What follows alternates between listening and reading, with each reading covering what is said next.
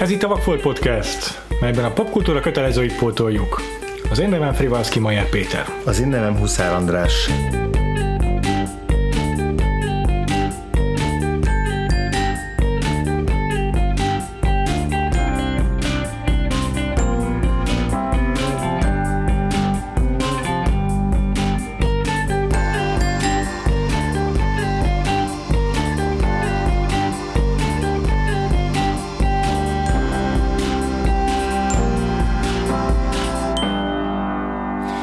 És az Oscar különkiadásunk, az 5 órás Oscar különkiadásunk után most visszatérünk egyrészt a megszokott szerdai menetrendünkhöz, másrészt pedig a tavaszi féléves, évenként haladós Oscar központú évadunkhoz. Ugye ez az az évad, amikor elindultunk a 70-es évek közepén, ki fogunk lyukodni a 90-es évek elejére, és most így már, ha nem is féltávon, de így lassan közeledünk a féltáv felé, 1981-ben járunk, és az egyel előző filmünk, az Ordinary People-hez hasonlóan megint egy színész-rendező alkotását fogjuk megnézni, ott ugye Robert Redford filmjéről volt szó, itt pedig Warren Beatty rendezéséről, első olyan rendezésről, ami nem társrendezővel csinált, ez pedig a Reds, azaz a Vörösök című film. Így, igaz. Ugye Warren Beattyvel foglalkoztunk kétszer is a Vakfolt történetében, egyszer Hal Ashby filmjében, a Shampoo-ban néztük meg Warren Beattyt, egyszer pedig a Vakfolt versusban a Parallax View nevű vagy című paranoia thrillerben néztük meg a színészi képességeit, de rendezőként most foglalkozunk vele először. És az első olyan szerepe, amelyért Oscarra is jelölték, azok közül a filmek közül, amikről beszélünk legalábbis. Tehát az alakításával kapcsolatban is lesz mit azért megtárgyalnunk. Igen, hát ugye Warren Beattyről előjáróban annyit érdemes tudni, hogy ő így Hollywoodnak az aranyi fiú, igen, színész istene volt, aki ugyanannyira híres volt a merész szerepválasztásairól, mint az ilyen playboy, csélcsap, nőcsábász életmódjáról, de tényleg Hollywood egyik legbefolyásosabb figurája volt, ami abból is látszik, hogy ezt a filmet tető alá tudta hozni. 1967-ben a Bonnie és Clyde-dal gyakorlatilag egy új korszakot indított Hollywoodban, amiről rengeteget beszéltünk már eddig is. Igen, egyrészt ott van az, hogy törvényen kívüliek kerültek a főszerepben, nem pedig a John Wayne féle törvénytisztelő állampolgárok. Antihősök voltak a főszereplői, egy ilyen ellenkultúrát indított be ez az egész film, és a kialakta kialakuló kultusz, és ezzel megteremtette ezt az új hullámot Hollywoodban tulajdonképpen. És aztán a 70-es években olyan rendezőkkel dolgozott együtt, mint a már emlegetett Hal Ashby, Robert Altman, a McCabe-ben Mrs. Miller című westernjében. Viszont ő is olyan figurákkal kezdte, akik ezek a klasszikus amerikai rendezők, abban az értelemben is, hogy az amerikai értékrendet közvetítik a filmjeik, mint amilyen George Stevens volt, akivel foglalkoztunk nem is olyan rég James Dean kapcsán. Illetve Elia Kazan szintén az egyik első, talán legelső filmjében, a Splendor in the Grass-ban ő rendezte, ami megint csak egy érdekes párhuzam ezzel a mostani filmünkkel, hiszen Elia Kazan kapcsán sokat beszéltünk arról, hogy milyen szerepe volt az amerikai kommunista ellenes feketelistás hadjárat, McCarthy-féle hadjárat során, és mennyire írta ki magát Hollywoodból részben. Igen. Ez ugye az 50-es években történt, a második világháború után, a hidegháború kezdetén. A Reds viszont még ennél jóval korábban játszódik, magának a kommunizmusnak a kialakulásakor, az 1910-es évek végén.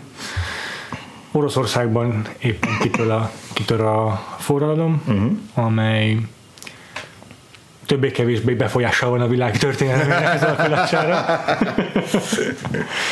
Amerikában pedig az olyan aranyifiak, mint a film főszereplője John Reed, lelkesen követik a kommunizmusnak vagy a szocializmusnak a gondolatiságát, és szocialista pártot hoznak létre Amerikában, valami távolról, vagy ki tudja, többé-kevésbé közelről támogatják ezt a kommunista forradalmat Oroszországban is.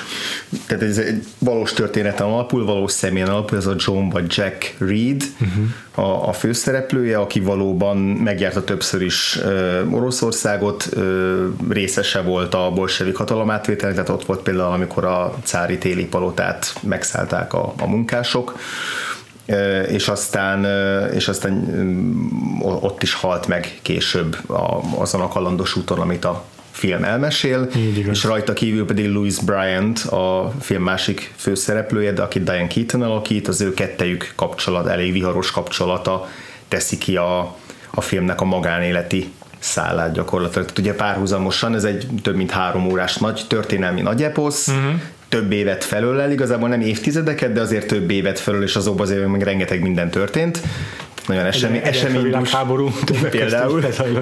eseménydús évekről van szó, és ezzel párhuzamosan pedig ennek a két embernek a fontosan változó kapcsolatát tekinti végig a film.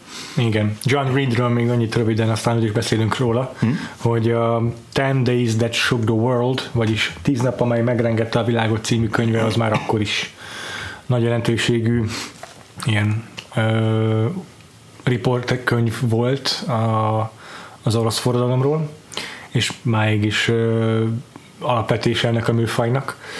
Meg lehet szerezni egyébként a Bookline-on, meg digitálisan is pár száz forintért, szóval érdemes lehet elolvasni, hogyha valakit érdekelnek az ilyen dokumentarista jellegű könyvek.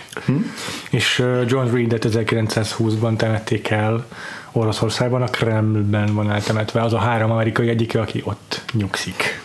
És hát Warren Beatty nagyon rátalált erre a figurára, tehát hogy neki ez egy elképesztően fontos személyes projekt volt, ennek a filmnek az elkészülte, de enkitől mondta, hogy szerinte ez volt a legfontosabb projekt az egész életében, fontosabb bármilyen párkapcsolatnál, vagy bármilyen egyéb filmnél, amit valaha készített, tehát ez tényleg egy igazi szerelem projekt volt a részéről, és hosszú évekbe telt, mire összehozta, tehát már a 70-es évek közepén elkezdett foglalkozni vele, és nagyon lassan íródott, nagyon sokat seggeltek rajta, több írótársat vagy társírót elfogyasztott a film, aztán a forgatás is gyakorlatilag duplájára nőtt időtartamban, meg költségvetésben is, majdnem egy évig forgatták, utána majdnem annyi nyersanyagból dolgoztak, mint az Apokalipszis mostnak a készítői, ami ugye legendásan rengeteg nyersanyagból készült, tehát mire 1981-ben eljutott a mozikhoz, az előtt már éveket ölt bele Warren Beatty ebbe a filmbe.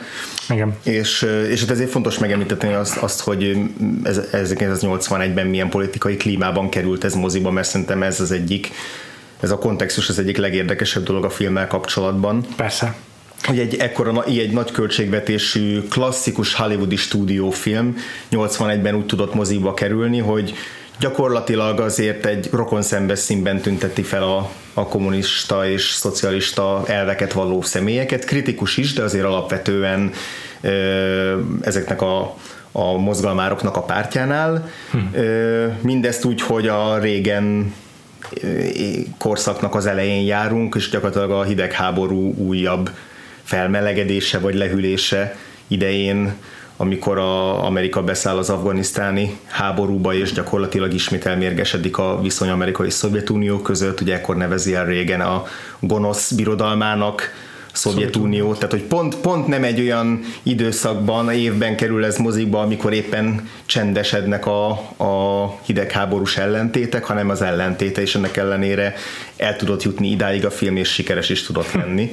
Tehát, hogy ebből megint látszik, hogy ehhez egy Warren Beatty-nek a kapcsolati tőkéje kellett. Meg az is kellett hozzá, hogy ebben az időszakban, ugye 1980-ra, ez a Bonnie és Clyde filmmel megkezdődő új hollywoodi generáció, ez pont valószínűleg a csúcsára érett, tehát annyira a csúcsra jutott, hogy elkészülhetett ugyanekkor nagyjából a Michael Cimino-nak a Heaven's Gate című filmje, ami egy óriási költségvetésű bukta volt. Igen. Az Apokalipszis most az nem sok évvel előzte meg ezt, amit már említettél, ami szintén egy ilyen végtelen hosszúságig nyúló produkció volt.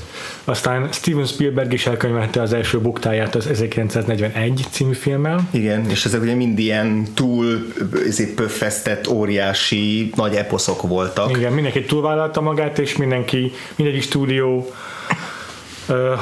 kezdte behúzni a kéziféket ezekkel a személyes projektekkel. Igen, azoktól a rendezőktől, akik a 70-es években azt csináltak, amit akartak gyakorlatilag. Igen. De hogy itt volt az, hogy ezek a produkciók meg tudtak valósulni, mert már mindegyik produkciónak, mindegyik stúdiónak már túl késő volt kiszállni ezekből a projektekből ahhoz, hogy inkább ne készüljenek el. És így többségükben ezek tényleg hatalmasat zakóztak a box office-nál, vagy némelyik el se készült. És akkor itt van a Reds, ami viszont minden az ellen mutatott, hogy ebből valaha is összejöhet bármi, ami még sikeressé tud válni, és végül óriásit kaszált az Oscar gálán többek közt. Igen, mert hogy nem elég az tényleg, hogy több mint 3 órás film. Igazából részben a 70-es évek új hullámos filmkészítéséhez kapcsolódik, sok mindenben, technikában, vagy a főbb résztvevőkben, akár a vágó, akár az operatőr személyében, de alapvetően ez egy klasszikus régi vágású hollywoodi nagyjaposz, ami ellen születtek a 70-es években ezek a gritty, földközeli, realista drámák, Scorsese-től, meg mindenki mástól. De tök furcsa, hogy a Warren Beatty egy igazi star powerrel dolgozó David Lean filmeket megidéző nagyszabású filmet készített azokkal az eszközökkel, amik a 70-es években voltak divatosak, és amik pont most arra kezdtek kifújni, vagy értek a határvonalhoz, és aztán lepattantak róla. Szóval fura ellenmondás nekem ez a film. Igen. De ha már itt szóba aztán, akkor nézzük végig, hogy kik vannak még ennek a filmnek a stáblistáján. Az operatőr nem más, mint Vittorio Storaro, vele is foglalkoztunk már a podcastban, hiszen Bernardo Bertolucci régi-régi harcostársa, és az apokalipszis mostot is túlélte. Neki aztán pont kellett még egy ilyen gigaprodukció, ami soha nem ér véget. Diane Keaton nevét elmentetted, aki a női főszereplője a Reds-nek, de nagyon fontos mellékszerepben felbukkan Jack Nicholson, akinek ez a harmadik filmje a podcastunkban, ugye? Jól számolom? Legalább igen. Igen. De a filmet minden létező színészi kategóriában jelölték, így a női mellékszerepben is. Maureen Stapleton is felbukkan, mint Emma Goldman, de egy kisebb, egy-két ilyen általában látjuk Gene Hackmant is. Igen, az igazából egy cameónak felel meg. Tulajdonképpen igen. A forgatókönyvön pedig egyébként dolgozott egy kicsit a Chinatown adásunkban sokat emlegetett Robert Town, valamint az az Elaine May, akivel Beatty együtt készítette a Heaven Can Wait című első rendezését. Igen. Aki egyébként színésznő is. Igen. És remélem, hogy egyszer majd foglalkozunk vele. Én is. Az adás során. És Dede Allen volt a filmnek a vágója, aki többek között a Bonnie és Clyde tényleg forradalmi vágás technikáját valósította meg. De tényleg így abszolút körbevette magát Warren Beatty így a legjelentősebb hollywoodi figurákkal, meg szakmabeli figurákkal ennek a filmnek az elkészítéséhez. Te se láttad ezt a filmet korábban, ugye? Nem. És hogyha a podcast miatt nem veszük elő, akkor valószínűleg sosem nézem meg, hiszen egy 3 és 4 órás filmet megkívülni az... A kommunizmusról. Igen. De egyáltalán nem bánom, hogy megnéztük. Tényleg túlzás nélkül mutatom, hogy az egyik kedvenc filmemmé vált. Komolyan? Ennyire bejött? Nagyon tetszett. Na, tök jó. Mi ragadott meg benne ennyire? Egyrészt az, hogy elröppent a 3 és majdnem fél óra. Ez egyik utolsó film Hollywoodban, amiben még volt intermission, és egy kiszünetet tartottak a kellős közepén. Jó, ezt most úgy mondom, hogy nem tudom, hogy mondjuk az Avengers Endgame-ben nem lesz, mert az is ilyen hasonló játékidővel kacérkodik állítanak. De tényleg úgy éreztem, hogy annyira lendületes a cselekménye, és annyira sok eseményt dolgoz fel, és annyira sok szálon zajlik, hogy végig le tudod kötni. Aztán minden benne volt, amit egy hollywoodi filmben szeretek. Aha. Ez igazi, minden tekintetben tényleg hollywoodi gigaprodukció számomra. Tehát ilyen típusú filmek ilyen hatóságban tényleg csak Hollywoodban tudnak készülni szerintem.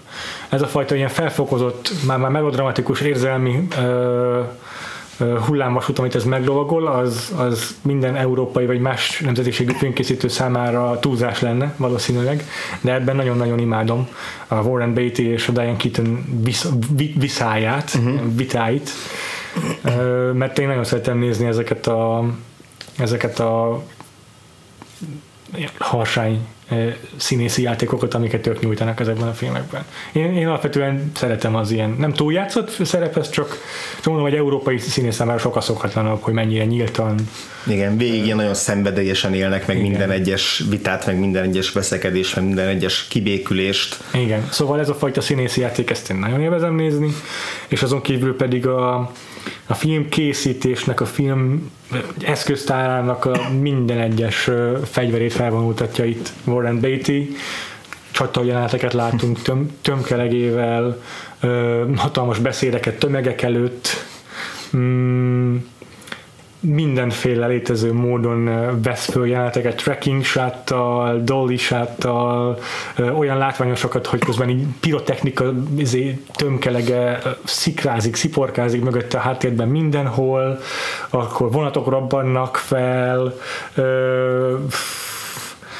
hatalmas tájképeken nyargalunk végig, sineken, amit el tudtok képzelni, az ebben a filmben megtalálható tényleg, és mindezt Vittorio Storarónak az elképesztő fényképezésével, amiben olyan színek vannak, amik a létezéséről eddig nem is tudtam.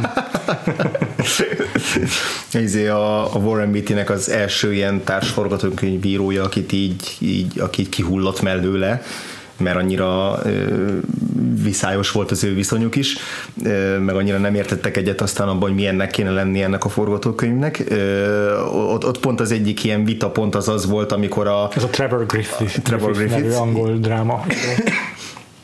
Az egyik vita pont az volt, amikor a film vége felé egy vonaton a John Reed ekkor már az orosz propagandagépnek a propaganda minisztériumában dolgozik, mint szövegíró, és éppen kifakad Zinovjev miniszter ellen, és áll ki a saját igazáért, és azért, hogy azt írhassa, amit ő akar, és ne fordítsák ki a szavait, amikor egyszer csak felrobban a vagon, és egy ilyen hatalmas nagy csatajelenet lovasokkal, gépfegyverrel, robbanásokkal, mindennel kialakul, és akkor ezzel ellentétesen kiakadt a Griffith, hogy erre nincs szükség, hiszen a film nagy jelenete az a verbális robbanásban van, és erre a Warren Beatty csak annyit mondott, hogy a filmekben egy pisztolygolyó az többet ér, mint 1000 szó, és akkor ezen kiakadt a Griffith, hogy de hát én a szavakkal foglalkozom, igen, nekem ilyet nem mondjon, de hogy közben, hogyha szerintem nincsenek ezek a jelenetek, akkor így élvezhetetlen 3 órán keresztül a film.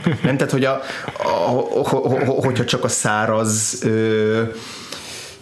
elméleti ideológiai vitákat teszi bele a Warren Beatty, és nem foglalkozik a személyes részével, vagy az akció kaland részével, mert kvázi egy kalandor is egyben. Igen. John Reed. Igen. Akkor nem lett volna ilyen populáris. És szerintem jót tett ennek a filmnek, hogy populárisabb. Igen. Igen. És mindezt úgy, hogy tényleg, jó, hát nem tudom persze, mondjuk mekkora csatákat élt túl a valóságban John Reed, de ez viszonylag azért hűen követi az ő élettörténetét. Úgyhogy tényleg nem tudom persze, milyen pirotechnika kísérte végig John Reednek a oroszországi kalandjait, de mondom, többé-kevésbé ez biztos, hogy így hű az ő életéhez.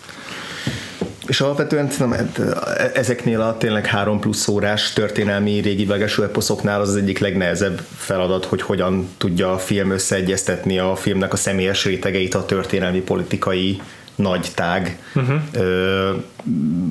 kerettel. Igen. És szerintem elég ügyesen csinálja ez a film.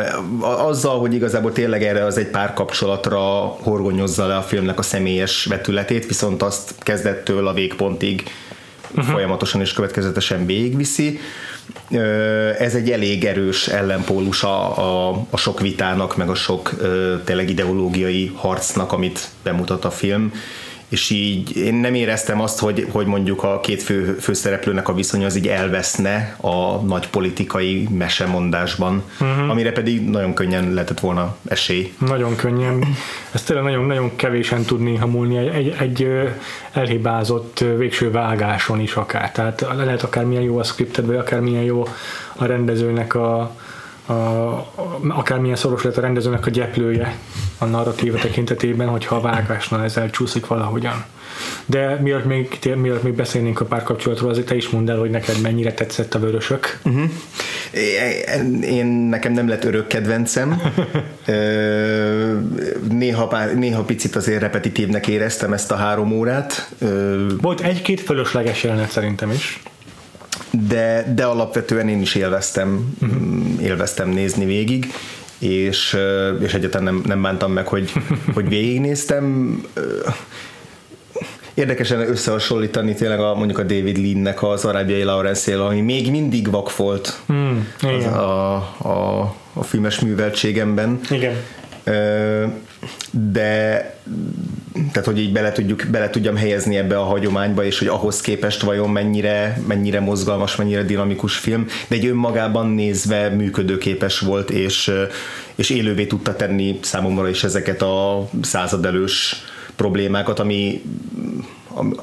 tehát, hogy ezek igazából máig kihatnak, ahogy igen. A bevezetőbe is így emlegettük, hogy ezek máig nagyon élő ideológiai és politikai kérdőjelek, meg kérdések, meg viták, amiket a filmben mutat, de hogy ezt lehetett volna sokkal porosabban is bemutatni. Abszolút nem poros ez a film.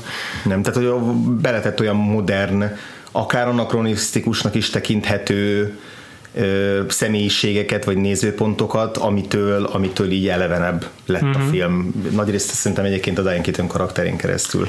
Ebben pedig biztos, hogy rengeteg szerepe volt Elaine May forgatókönyvírónak, mert az ő közbeavatkozásáig tulajdonképpen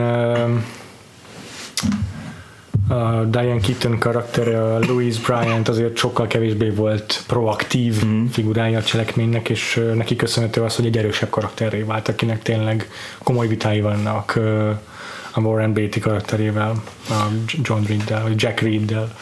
Illetve hát szerintem nagyon fontos az is, hogy tehát igen, 1910-es években játszódik a film. Úgy képzeljük el az ilyen filmeket, hogy mindenki választékosan fogalmaz, nagyon szép angolos akcentussal vagy kiejtéssel, és nagyon udvariasak az emberek. De itt ehhez képest ilyen parázsvitákat hallunk, meg olyan csábító dialógusokat, amelyeknek nehéz ellenállni, még 21. századi nézőként is. Tehát tényleg nem egy poros forgatókönyvről van szó, és a színészi játék is azt érzem, hogy ez a film, hogyha nincsen körülte a narráció, meg nincsenek ha kiveszem belőle a történelmi kontextust, akkor ez mint egy szerelmi ilyen melodráma, ez bármikor játszódhatna. Igen, sőt, ugye főleg a film első felében, ami még nem Oroszországban játszódik, igen.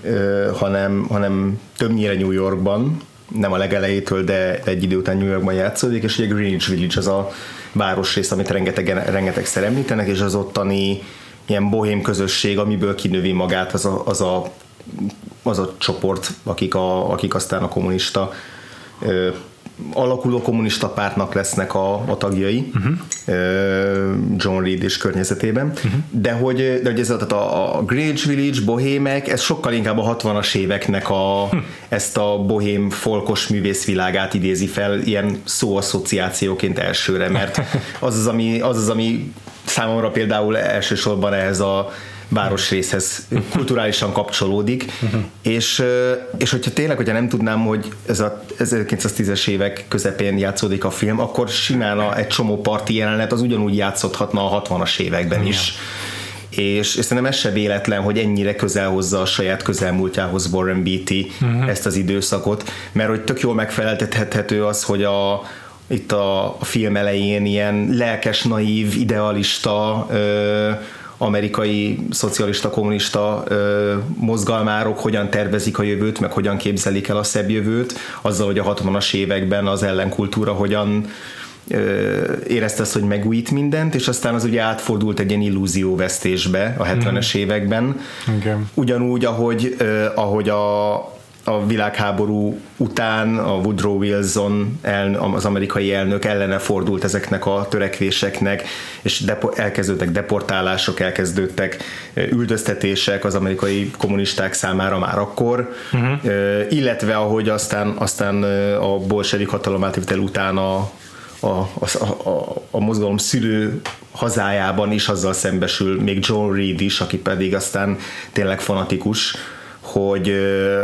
hogy ezek az elvek és ideák, amiket ő elképzelt, ezek a gyakorlatban nem pont úgy működnek, ahogy és korán sem olyan egységesek, mint gondolnám. Igen, és hogy ez is pontosan rímel arra, hogy eljutunk a régen éráig, amikor tényleg így visszájára fordul ez az egész ellenkultúra, és akkor egy nagyon konzervatív, jobboldali álláspont terjed el, meg kapitalista álláspont. Szóval, hogy így tök érdekes az, hogy mennyire mennyire modern, a saját modern korára rímel egy csomó mindenben a film, de közben nem érzed azt, hogy így, ez így erőltetetten rá lenne húzva, és hogy mindenáron ki akarnak kacsingatni, mert hogy közben meg mégis benne vagyunk ebben a millióben. Ez tök érdekes. Ez tényleg érdekes, hogy ez hogyan érhet el, ez nagyon jó kérdés, de biztos, hogy szerepe van benne annak is, hogy meg nem próbál meg ilyen felszínes eszközökkel is modernizálni, hogy nem tudom, a kosztümök jóval modernebbek annál. Na, azért minden nagyon a helyén van, és minden pont olyan, és Diane Keaton is pont úgy öltözik, mint egy korabeli nő.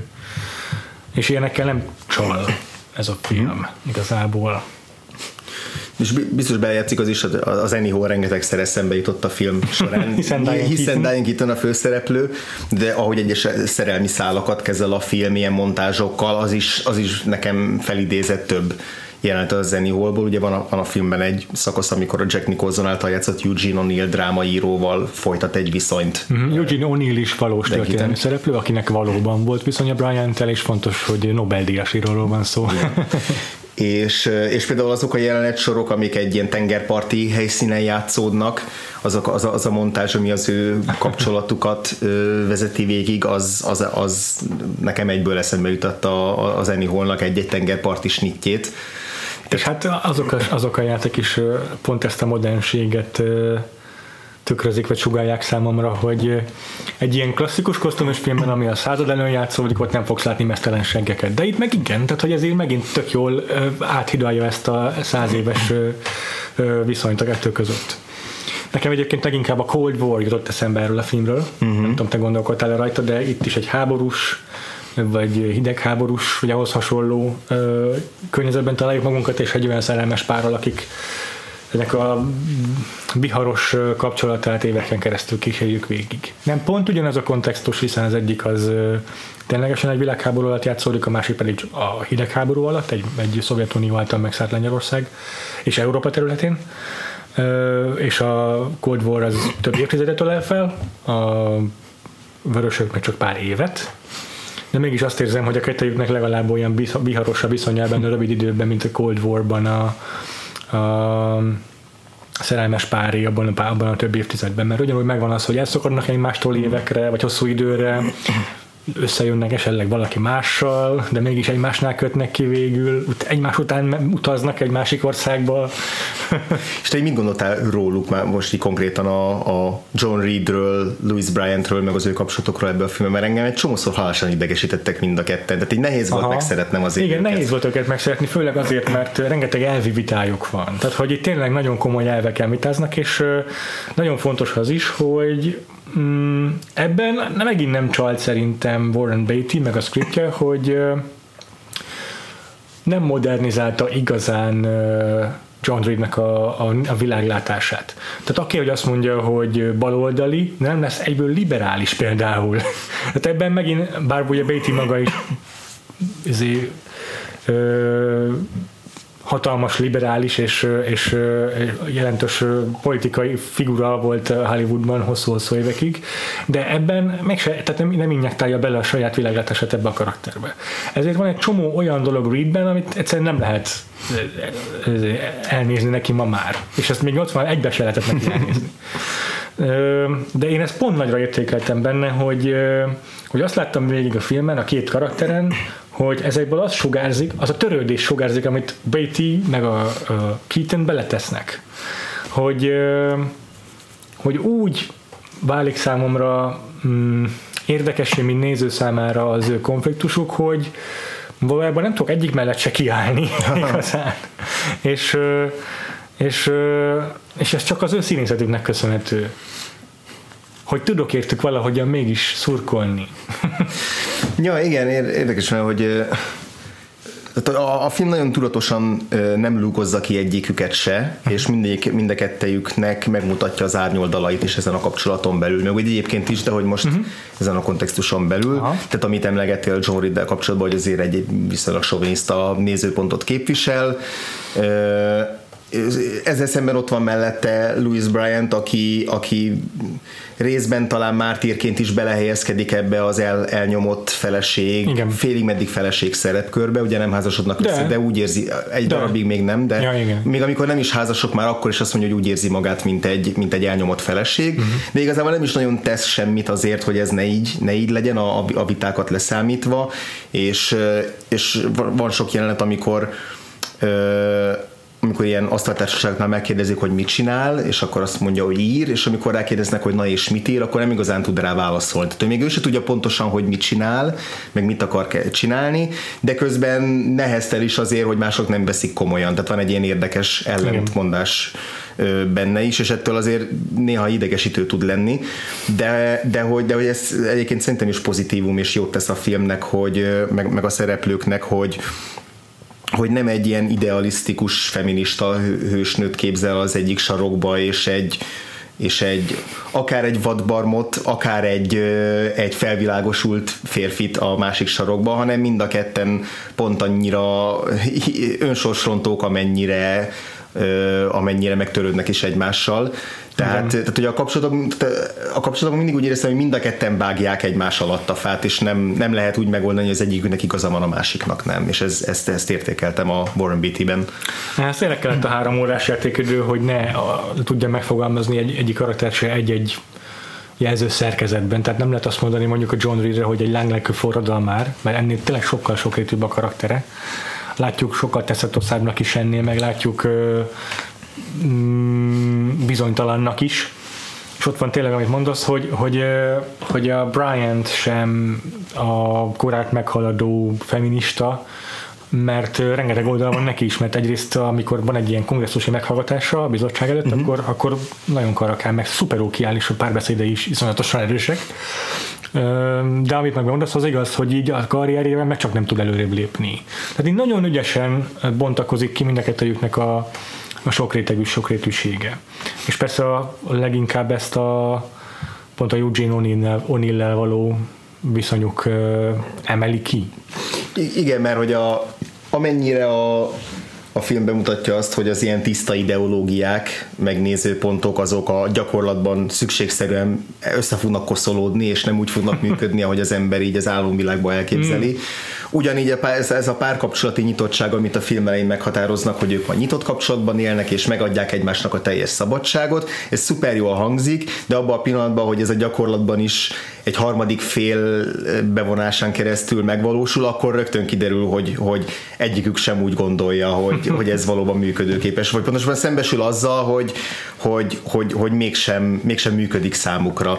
Azt, tehát ezért nem tudja, a John Reed nem tudja elnézni azt, hogy a barátnője megcsalta őt, és ott fortyog benne az indulat, ami aztán később kitör, de ugyanúgy, amikor Louise Bryant is ki van akadva azon, hogy hát miért ezt beszéltük meg, majd amikor John Reed visszavág azzal, hogy én is megcsaltalak már párszor, és az se jelentett semmit, akkor rögtön ott hagyja. Tehát így összecsomagol, és ott hagyja. Tehát, hogy ez a fajta ilyen, nem is képmutatás, hanem inkább az, hogy tényleg valamit elképzelünk, hogy idealisztikusan hogyan működik, és aztán szembesülünk azzal, hogy hopp, az érzelmeink azok nem ennek engedelmeskednek.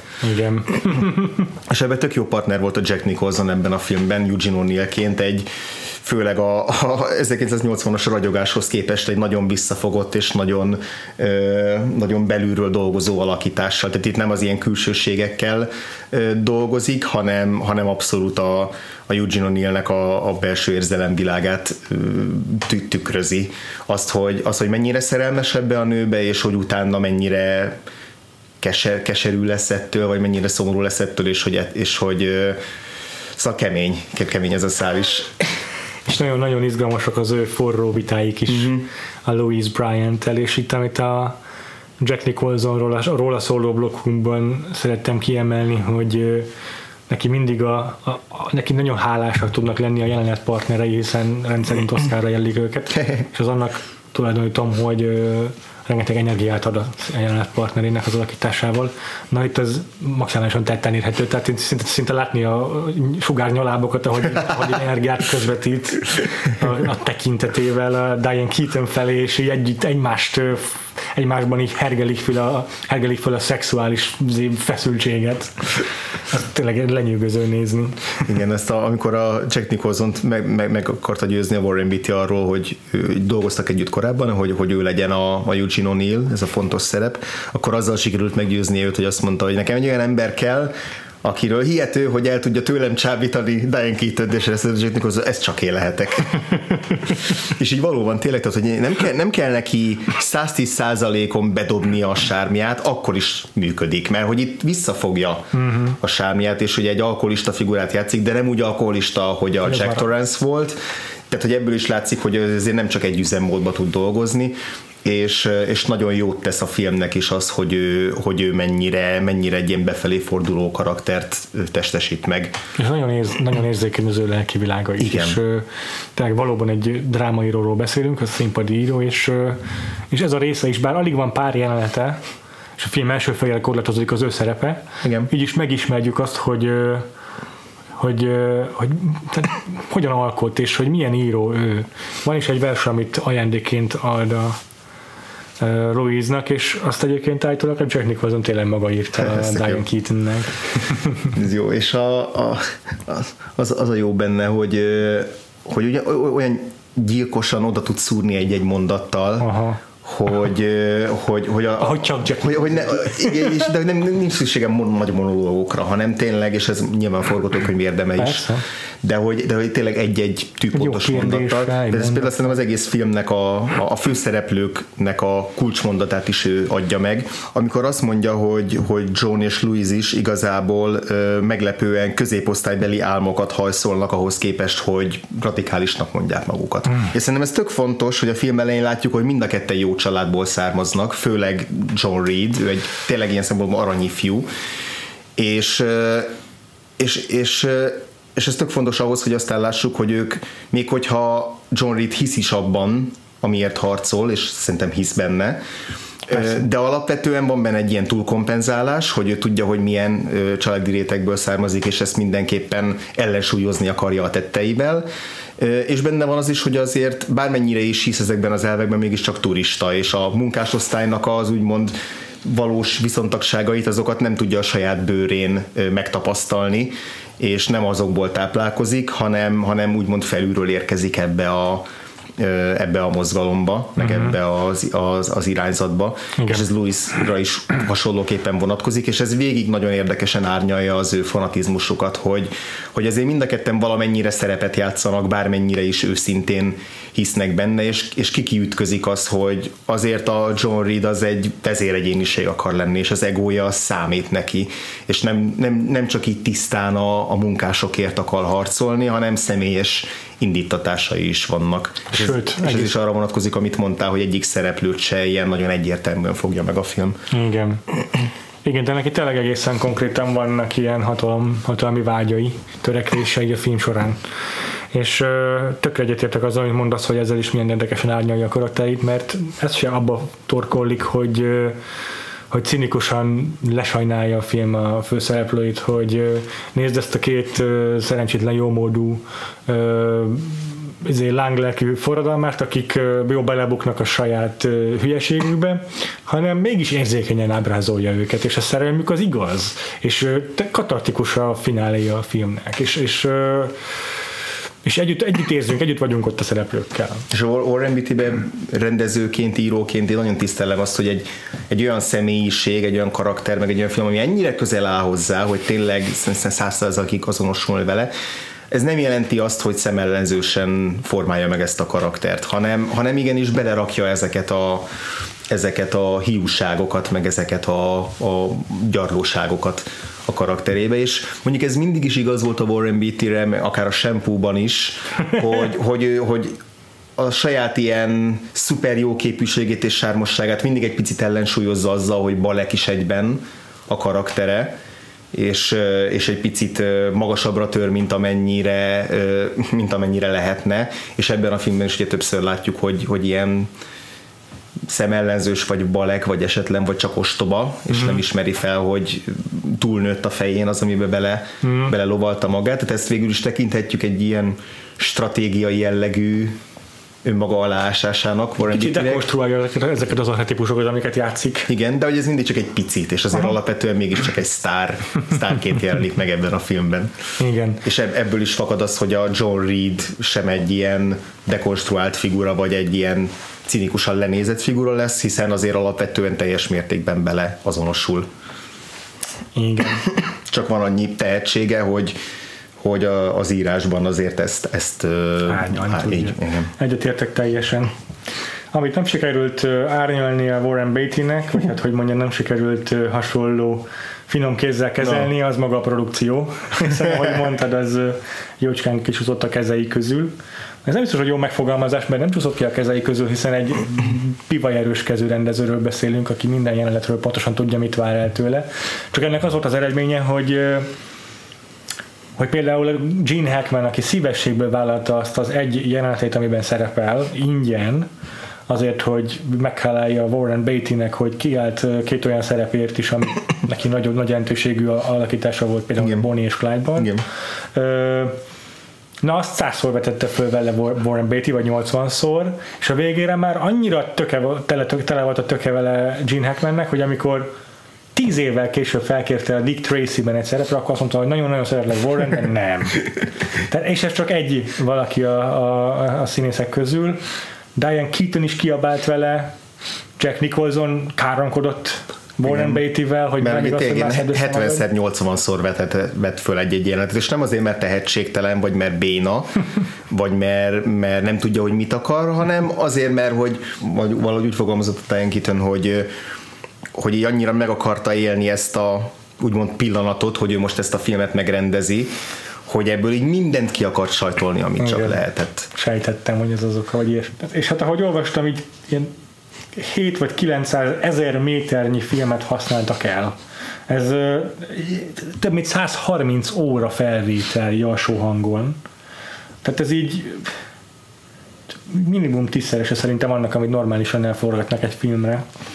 Tehát itt az, hogy ezt a két vágót, akik a filmet vágták, az nem tüntették ki valami, nem tudom, ilyen katonai Medal of Honor-rel, vagy bármivel érdemrendel, az egy csoda.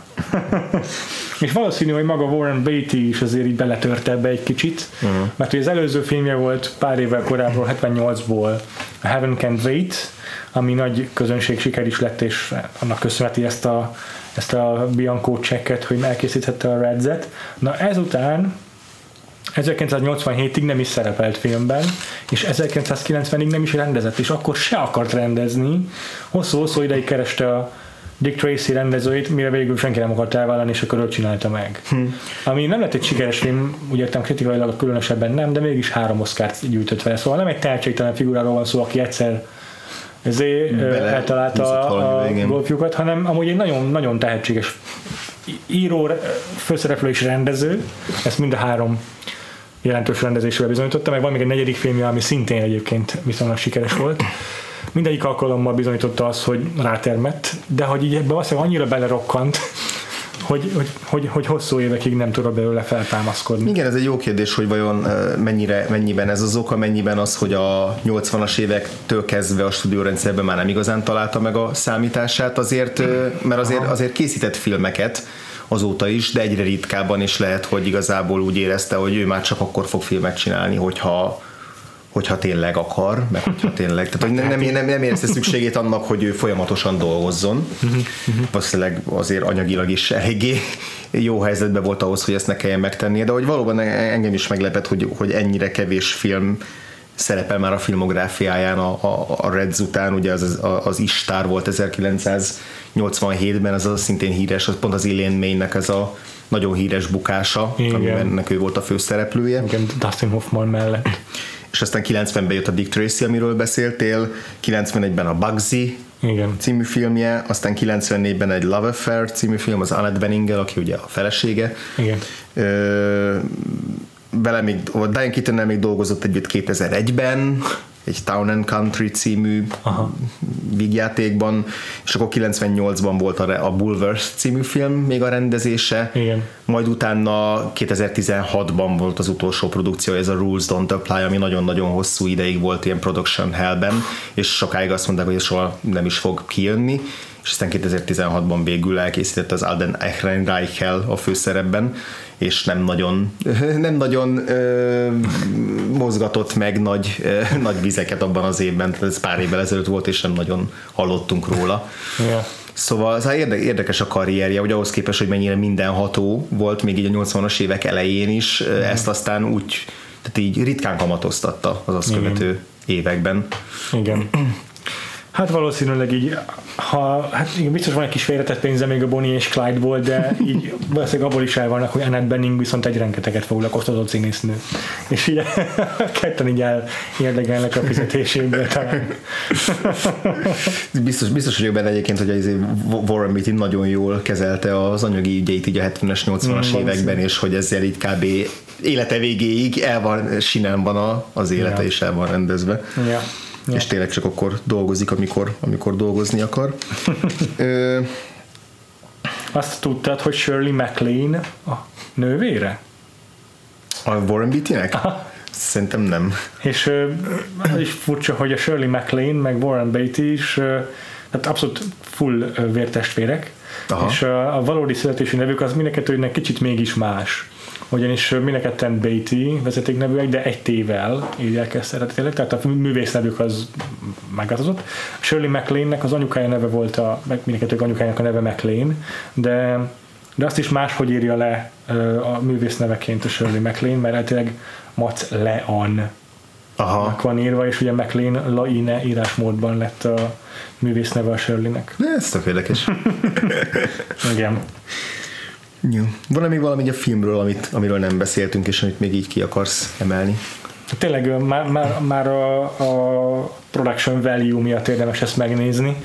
Itt a fél kommunista forradalom felbukkan személyesen is, és azt is nagyon ízlésesnek tartom, hogy nem tolja oda a képünkbe az előtérbe, hogy tessék, itt van Lenin, itt nézd meg, vászonra vittük Lenint, hanem általában szó nélkül maradnak ezek a történelmi alakok, nagyon ritkán kerülnek úgy az előtérbe, és akkor is viszonylag jelentéktelenek igazából. Igen, ugye egyedül ez a propagandaminiszter az egyetlen jelentősebb valós orosz személyiség, vagy bolsevik.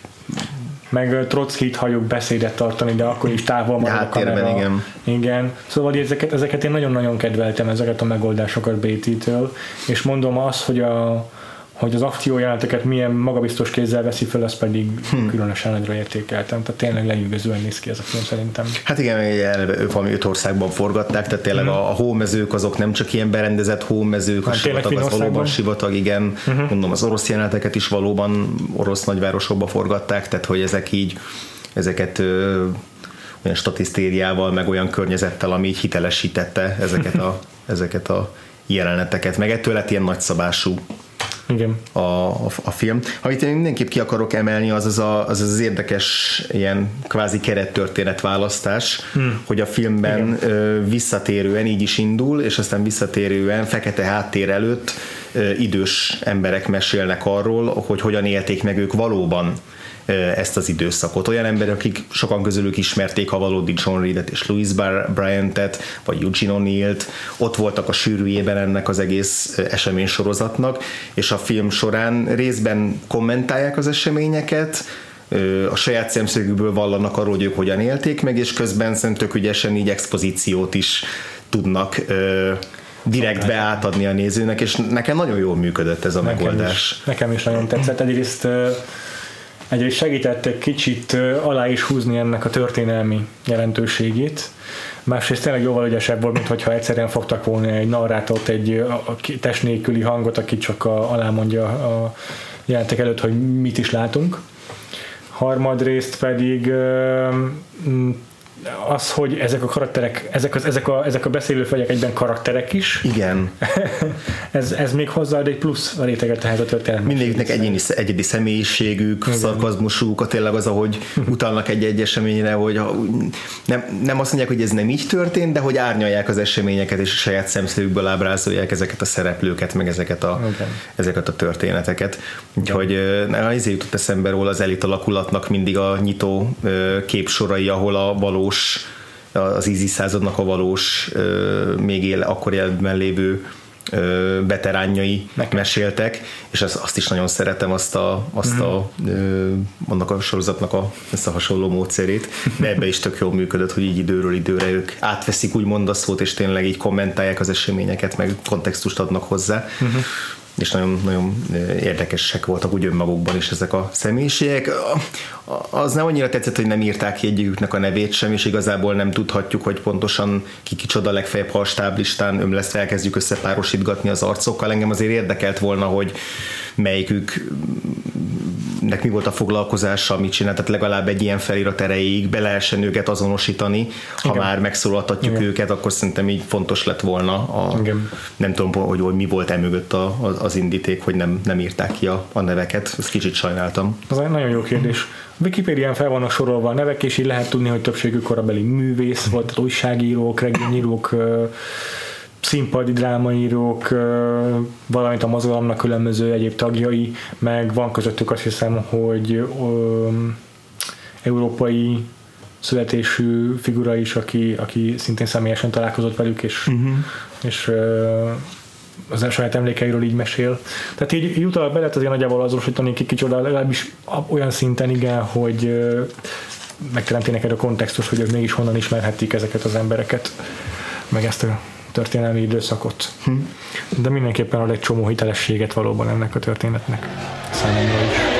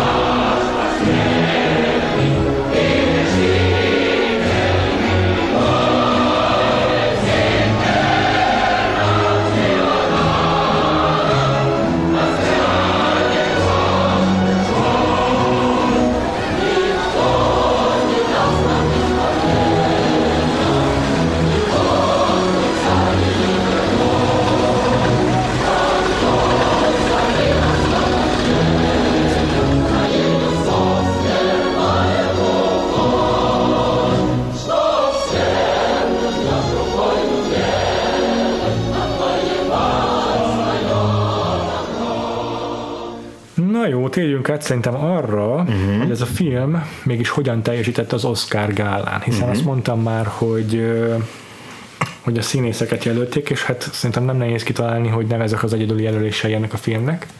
Biztosra veszem, hogy operatőri, vágói kategóriában forgatókönyvként is. Ó, tippelj, hány jelölést gyűjtött be a film? Hát...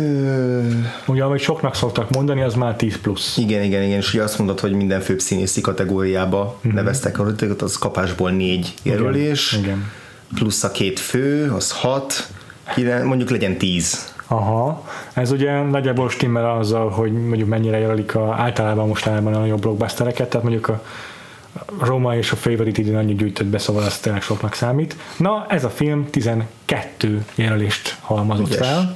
Tehát biztos a zenét is jelölték Steven Sondheimnak.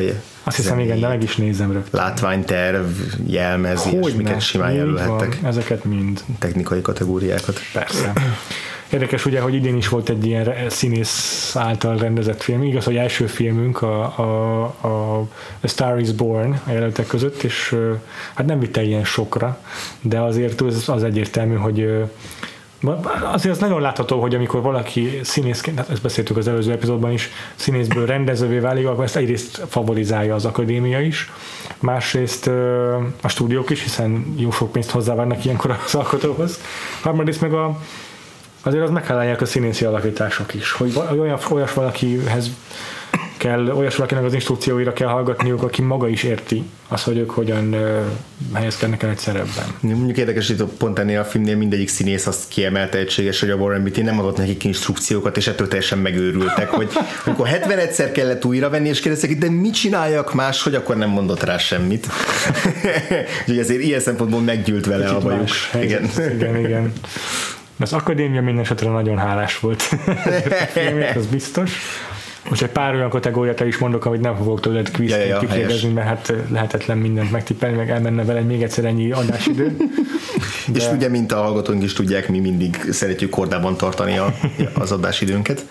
Igen, arra van egy tippet, hogy a 12-ből végül hány Oscart nyert? Azt hiszem 3-at talán. 3-at, igen. Ebből tudod mi az 3? Fényképezés. Vittorio Storaro megnyerte, valóban. Igen. Azt hiszem, hogy Warren Beatty is megnyerte a rendezést. Ugye nagyon sok kategóriában jelölték, kipipálta és a harmadik lehetséges négyet. Nem emlékszem, az valamelyik technikai kategória volt. Igen, nem. Na hát. Mondjuk akkor mindjárt kitérek arra. Okay. De igen, tehát a legtöbb Oscar, amire embert egy filmre jelöltek, az 4. Azt hiszem, ez nem sokszor történt meg. De most a Alfonso Cuarón az egyikük. De Warren Beatty is itt volt a legjobb film, legjobb rendezés, legjobb főszereplő és a legjobb forgatókönyv kategóriában. És ezért valóban egyet nyert meg, ez pedig a legjobb rendezés. És nincs is több Oscarja egész életében, szegény Beattynek pedig milliószor jelölték, tehát tényleg nagyon sok Oscar jelölése van neki. Ezen kívül mik voltak még? Tényleg rengeteg van neki. Bonnie és Clyde, azért ugye a legjobb filmre is jelölték, nem csak legjobb főszerepre. Shampoo írójaként is jelölték őt.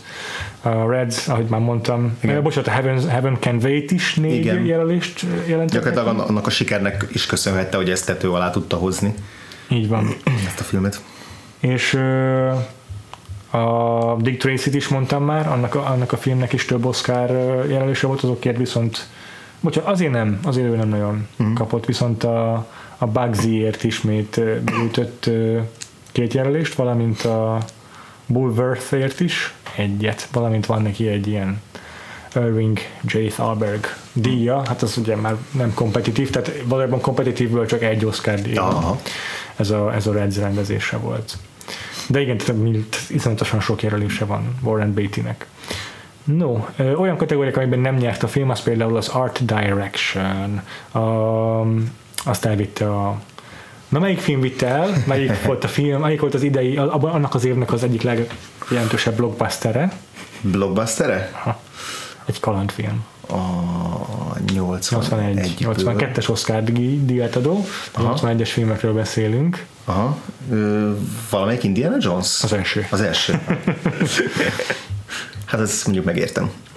Hát igen, costume designban megint csak egy tulajdonképpen blockbuster, egy sportfilm. Ez a Tűzszekerek. Így van. Ami egyben a legjobb filmet is elorozta a bőrösök elől a Warren Beatty nagy szívfájdalmára.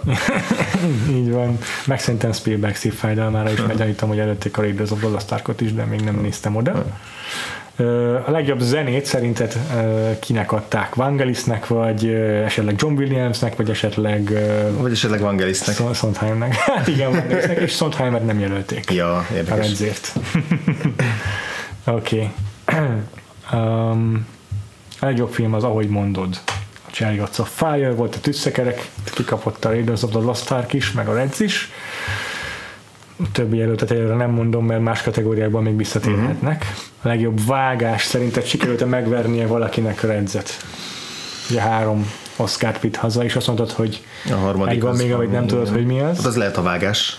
Hát azt elveszítette a Reds, mondom, nagyon durva, hogy itt Dede Allen és Craig McKay kikaptak, mert szerintem tényleg ennyi nyersanyagot feldolgozni, az egy heroikus elveszítés. De a Raiders of the Lost Ark a világ egyik legjobban megvágott filmje, meg is nyerte ezt.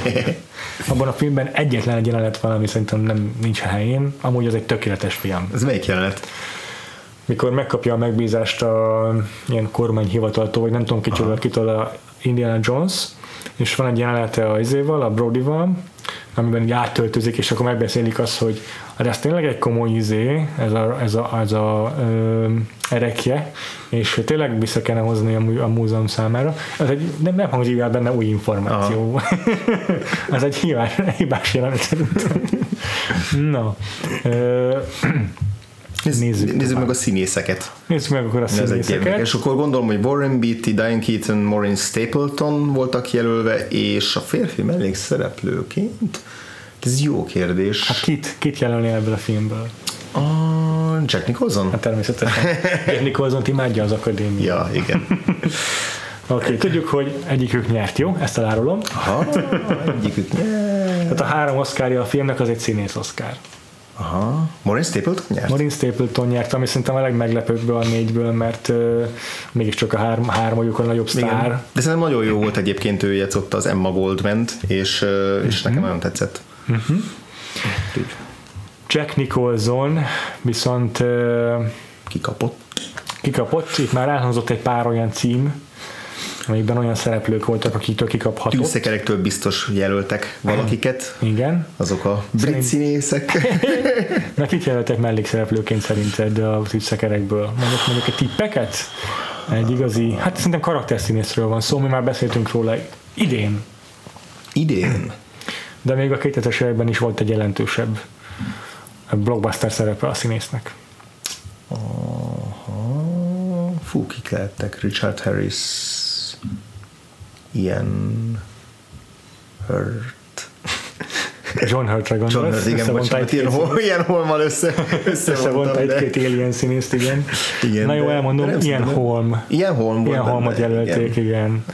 Yeah. Azt hiszem, talán Ian Richardson volt az egyik főszereplő, és de lehet, hogy keverem valakivel. Ian Charleston volt. Charleston, aha. Aztán nem ő nyert egyébként. Uh-huh. Volt itt egy olyan jelöltünk, hogy Howard E. Rollins Jr., aki a Ragtime-ban volt, egy feketebőrű színész, akit szerintem nem is jelöltek többször, de gyorsan ellenőrzöm. Ő valószínűleg az év Jalica aparíciója. Vagy Barkhad Abdia. Igen, egyedüli jelölése az a Ragtime-ért van bármilyen díjátadon. Nemrég szerepelt több tévéfilmben is, vagy tévésorozóban, és akkor tévés színészként ő azért még ismertebb volt. Ugyanez a helyzet szerintem a szintén kevésbé ismert névvel James Coco-val, aki az Only When I Laugh című filmben szerepelt, de van itt egy név, aki mi is nyerte a díjat, mert egy jelentősebb filmje volt az évnek, egy komikus, hát ilyen romantikus komédia, de nem a klasszikus 90-es évvel ismert megoldásra ennek a kategóriának, egy kicsit ilyen offbeat-ebb film, a főszereplője se egy amorózó. Walter Matthau? Nem, fiatalabb nála, és inkább komikusként ismert, mint romantikus szereplőként, főleg a alacsony testalkotam miatt. Dudley Moore, igen. És a főszereplő természetesen. Igen, ez az Arthur. Tudod, ki volt a mellékszereplője ennek a filmnek, akit jelöltek? Burgess Meredith, nem tudom. John Gielgud. Ő nyerte meg a Supporting Role Oscart. Oké, Best Actress in a Leading Role, tehát itt már sejtetett, hogy jelölték Diane Keaton, de kikapott. Akiket jelöltek még, az szinte mindegyikük ismert név. Jó. Megint csak elmondom, van ez az Only When I Laugh, amiből már James Coco nevét emlegettem, itt egy Marsha Mason nevű színésznőt is jelöltek. Rajtuk kívül én tényleg csak olyan neveket tudok, olyan nevek vannak, akiket ismerek is. Van egy Oscar Darling, akit akármivel szerepel. Meryl Streep. Ez a French Lieutenant's Woman. Aha, igen, film. Francia hadnagy szeretője. Köszönöm. Akkor van itt egy olyan film, amiről még nem beszéltünk, de viszont rengeteg kategóriában szintén jelölt volt. Egy ilyen szerencsejátékos, gangsteres film 80-ból Louis Malle rendezésében. Legelső epizódunk. Igen. Rendezője. És a női főszereplőt is. Főszereplőt keressük. Belőle. Hát ők ketten, vagyis hát a férfi főszereplő és a női főszereplő is ismertek ebből a filmből. 5 Oscarra jelölték a filmet. És gangsteres azt mondod, és inkább vígjáték. Nem. Ez rendesen. Rendes ilyen gangsteres, romantikus dráma, veretes, vérbeli mafiózós film. Olasz-amerikai főszereplő? Nem. Egy ilyen ő a vérbelő amerikai sztárok közé tartozik, mint Warren Beatty. A férfi? Talán még egy generációval meg is előzi őt. Sőt, azt is mondanám, hogy meg is előzi egy generációval Warren Beatty. Egy jó 20 évvel idősebb nála. Ekkor már azért ő már idősebb generáció. Idősebb. Van egy Oscar-díja is a férfi főszereplőnek, de ő egy másik filmmel kapta ezt, de most a női főszereplőnél maradva. Ő viszont kortársa Beattynek, sőt, fiatalabb is nála, és még ma is számon tartjuk. Aha, Sissy Spacek? Abszolút kortárs, de nem ő, sőt nagyon-nagyon hasonló szerintem az őket egyébnek a szerepválasztásai. Aha. Ezzel a színésznővel foglalkoztunk már a podcastban. Egy konkrét filmjében, amiben főszereplő volt. Shirley MacLaine? Nem. De egy filmjében ő volt a főszereplő. Akkor jelölték is Oscarra. John Reed? Nem. Azon meglepődtem volna azért. Igen, kicsit mainstream-ebb színésznőről beszélünk. Aha. Alliteráló nevű színésznő. Micsoda segítség. Igen. És foglalkoztunk. Tehát most arról a színésznőről beszélünk, most már sok ideje gondolkodsz rajta, aki Diane Keatont elverte a leading role kategóriában. Igen. Valószínűleg, de nem verte el, ő is kikapott, de jelentős. Hát csak Sissy Spacek lehet. És nagyon hasonlóan nevük, mert ugyanaz a betű alliterál. Aha. És onnan beszéltünk róla, egy főszerepe volt már, amiért jelölték is Oscarra. Aha. És beszéltünk arról a filmről a podcastban. Fúha, és nem régen? Viszonylag régen, igen. Egy rendezői blogban egyébként. Most hát nem is egy ilyen speciális blogban, amiben egy rendezőtől egy filmet néztünk csak meg. De nem az első filmes rendezők, mert azonban későbbi lenne. Akkoriban volt szerintem ez is. Ja, abban az időszakban. De úgy elmondom, hogy a film, amiről beszélünk, Ridley Scott rendezése volt. Amit vettünk tőle? Amit igen. Jaj, Susan Sarandon. Így van. De ő és a film, amiről beszélünk, az Atlantic City című film, és most nem mondom el ki a férfi főszereplő, mert még hadnálni fogunk róla. Jó, az idősebb. De egyikük se nyerte meg ezt az Oscart, ahogy Meryl Streep sem, hanem olyas valaki nyerte meg, aki, hogy is mondjam, neki régebb óta kiárt ez a dolog. Eddig nem hangzott el a neve. Akikről eddig beszéltünk, idősebb. Uh-huh. Ez már egy időskori szerep, mondhatjuk. Uh-huh. Nem az első Oscarja, azért ő neki úgy piszkosú sok érlelése van, mondhatjuk úgy is. Catherine Hepburn. És akkor ez az Aranytó, ugye? Az On Golden Pond. És akkor Henry Fondát is jelölték, sőt, posztumuszként azt hiszem meg is nyerte. Férfi főszereplőt. Nagyon jó tippek, ezek ugyanis mindig az.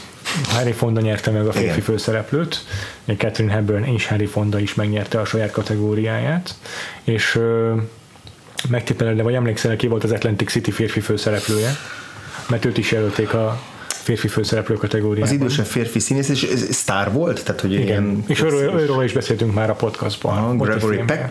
Nem. Annyira talán nem... Tehát nála egyáltalán fiatalabb még, egy picivel, nem sokkal. Gregory Peck szerintem még 1900-as évek előtt született, de ebben nem vagyok teljesen biztos. Aha. Talán pont 1900-as évek előtt. Ez a két generáció közé esik. Bocs. Meglepő módon idősebb Gregory Pecknél a színész. Aha. De pár évvel. És klasszikus amerikai szívtipró, ilyen jóképű szívtipró. Magas, kékszemű, széles mellkasú.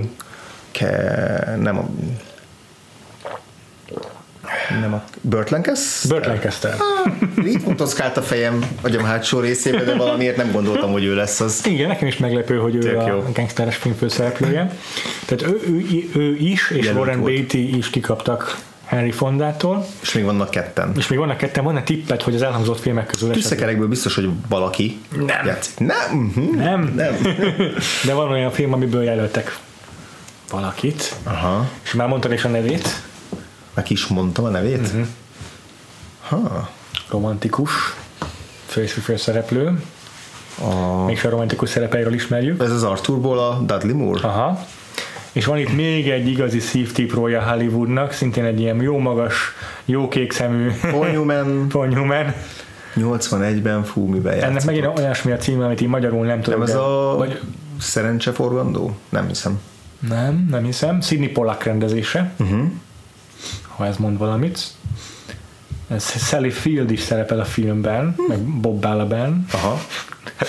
Nem egy különösebben jó film, ahogy elnézem így az értékeléseit, Metascore-on meg imittamot, de 3 Oscarra jelölték. Na, mi az? Absence of Silence. Magyarul nem tudom, mi ez. Azt én sem ismerem.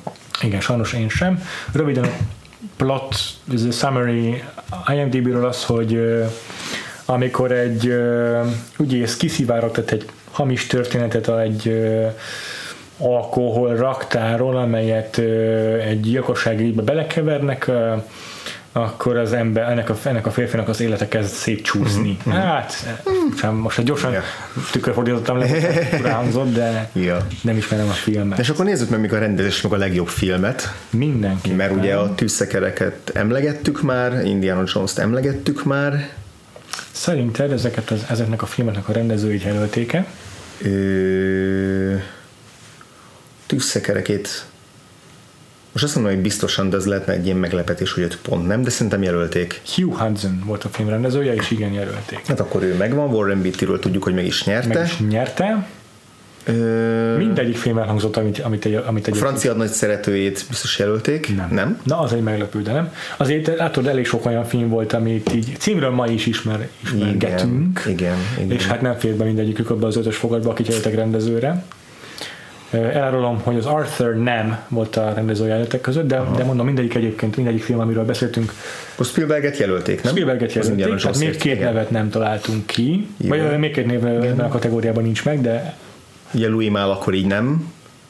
Hiszen? Miért nem? Vagy nem ő csinálta az Arthurt? Nem, ő a gangstereset csinálta, az Atlantic Cityt, akkor őt jelölték. És őt jelölték is? Nagyon jó. Így igaz. És akkor még egy nevünk van, akinek a rendezőt én nem ismerem, de a filmet te ismerted, szóval simán lehet, hogy kitalálod. A rendezőről elárulom még neked, hogy él még, 1929-es születésű, és akkor már szó volt a filmjéről. Még alkot is tévéfilmeket főként. És volt szó a filmről, igen. Hiszen valamelyik színész kategóriában már elhangzott. Az On Golden Pond? Igen. Fú, és azt kirendezte. Ez az egyetlen jelölése van Oscarra. Aha. Biztos nem fog beugrani a neve. Ja, Mark Rydell nekem se ugrott volna be, mert most hallok róla először sajnos. De egyébként olyan aktív rendezőről van szó. Szóval van egy tévéfilmje James Deanről, szintén az egyébként, amiben szerepel a James Franco 2001-ből, úgyhogy valószínűleg azaz. Igen, azaz. Na, azt ő rendezte. Na, és akkor mit mondtam még a legjobb filmet? Legjobb film, ugye? Igen, akkor ott is ugye a tűzszekerek biztos, a Reds biztos, On Golden Pond biztos, Indiana Jones is. A tűzszekerek ugye meg is nyerte. Indiana Jones is ott van. És az Atlantic City az ötödik? Aha. Össze is hoztad, pont ez az öt, igen. Na hát. Chariots of Fire, Atlantic City, On Golden Pond, Raiders of the Lost Ark és a Reds valóban. Sokszínű. Igen, nagyon. Hát ugye akkor még csak 5 jelölt volt a filmnél, biztos bekerült volna egyébként az Arthur is most már. Igen, meg a francia hadnagy is. Igen, de ezeknek jutottak a díjak. Nézzük meg a box office. Nézzük meg, mert biztos, hogy lesznek átfedések.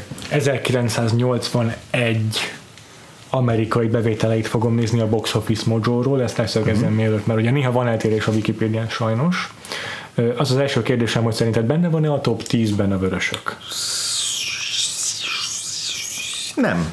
És a top 20-ban azért? Ott már igen. Igen, 13. helyezett volt. Tudod, de mi az első helyezett az idei? Indiana Jones és a elveszett Figyelve fosztogatói. Így van, hát ennek akkor csak annyi volt a címe, hogy az elveszett Figyelve fosztogatói. Igen. 212 millió dollár vitt haza szépen Amerikában. Steven Spielberg és Frank Marshall producer.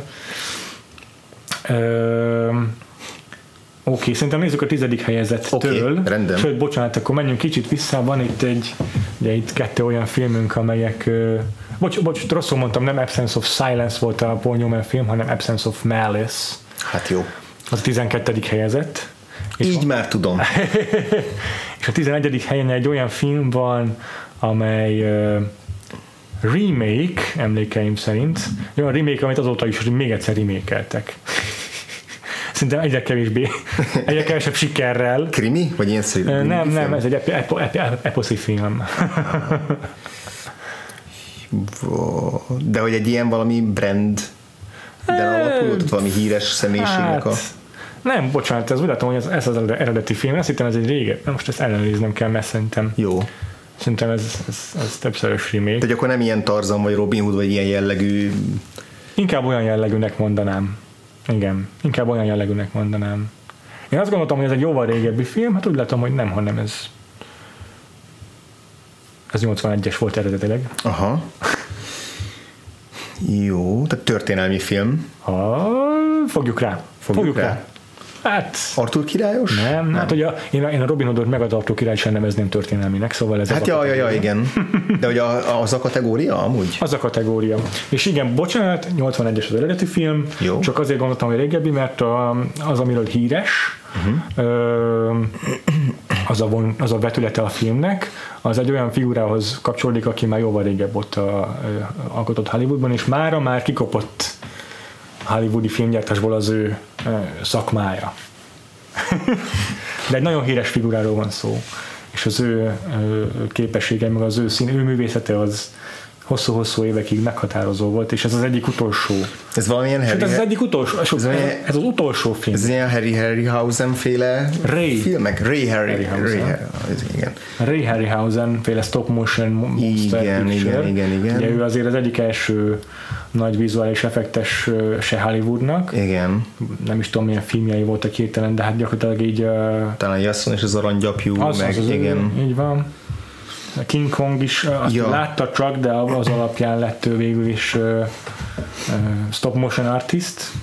Na és akkor ez utolsó nagy dobása. Aha, és azt mondtad, hogy nemrég volt egy remake-je ennek a filmnek. Ez nem valamelyik ilyen istenek háborúja? Vagy? Igen, azaz. Mi ennek a címe? Gods and Kings, nem tudom. Nem. Egy lépés lépjél vissza az istenektől. Aha. Na és akkor azokat hogy hívják? Félistenek? Nem abban az irányban, nem az emberek felé, hanem... Még följebb? Aha. Titánok harca. Hát az. Ez egy 1981-es film, én meg voltam győződve, hogy jobban régebbi, de nem. És ez volt a 11. helyezett, tehát igazából nem kasszált akkora sikert, de azért egy szép hattyúd a Ray Harryhausennek. Ja.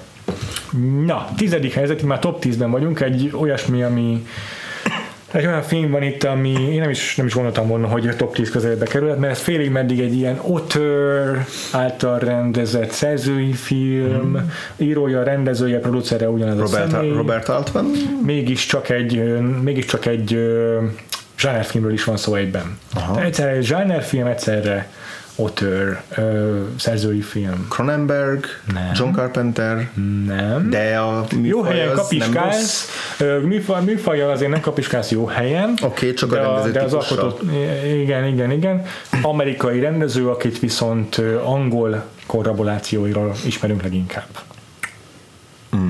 És lesz egyébként, azt hiszem vele még talán fogunk foglalkozni idén. Amerikai rendező, angol kollaborációk. Steven Frears? Ő lehet, ő pont fordítva, ő angol rendező. Máig alkot még? Nagyon-nagyon keveset. Egyébként pont idén bemutatják egy filmet, nagy siker, nagy nehézen végre sikerült bevászorogni a moziba ennek a filmnek. Hosszú-hosszú évekig készítette. Több különböző szereposztással próbálkozott végül. Végül most sikerült elhozni 1-2 évvel ezelőtt. Volt a gondok finanszírozással, forgalmazással is, jogokkal is. És most már bemutatták, vagy még? Volt is olyan fesztivál, ahol már tavaly lement, de idén kap rendes moziforgalmazást, és nagyon megy a promózása már. Csűha. A fejedhez fogsz csapni majd. Biztosan. Ez egész biztos. Na, rendező, akinek azért így ez a már egyre kevésbé háláljuk meg a munkáit sokszor, és ez a film is inkább egyes forgatásban részesült a fesztiválon. Inkább annak örülünk, hogy elkészült. De egy érdekes, mármint az új filmje egy érdekes feldolgozása egy újabb régi témának, egy klasszikus témának egyébként. Ez a film egy totál eredeti ötlet. Mondom, egy ilyen high concept. Film, high concept. Igen. Rengeteg híresség szerepel benne. Például egy olyan színész is, aki ugye ebben az évben jelöltek is egy Oscarra egy másik szerepéért, az Ian Holm. Na várjunk.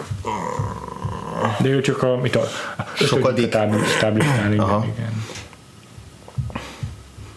High concept film, de nem horror. Nem.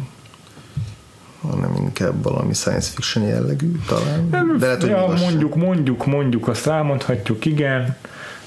Akkoriban soknak számító 40 milliós költségvetésből 5 milliós költségvetéssel az alacsony volt ahhoz képest, hogy mekkora léptékű film, és ebből 40 milliót azért sikerült hazavinnie. Mondom, 10. helyzet. Ennek készült bármilyen folytatása? Aztán nem, de ez egy darab film.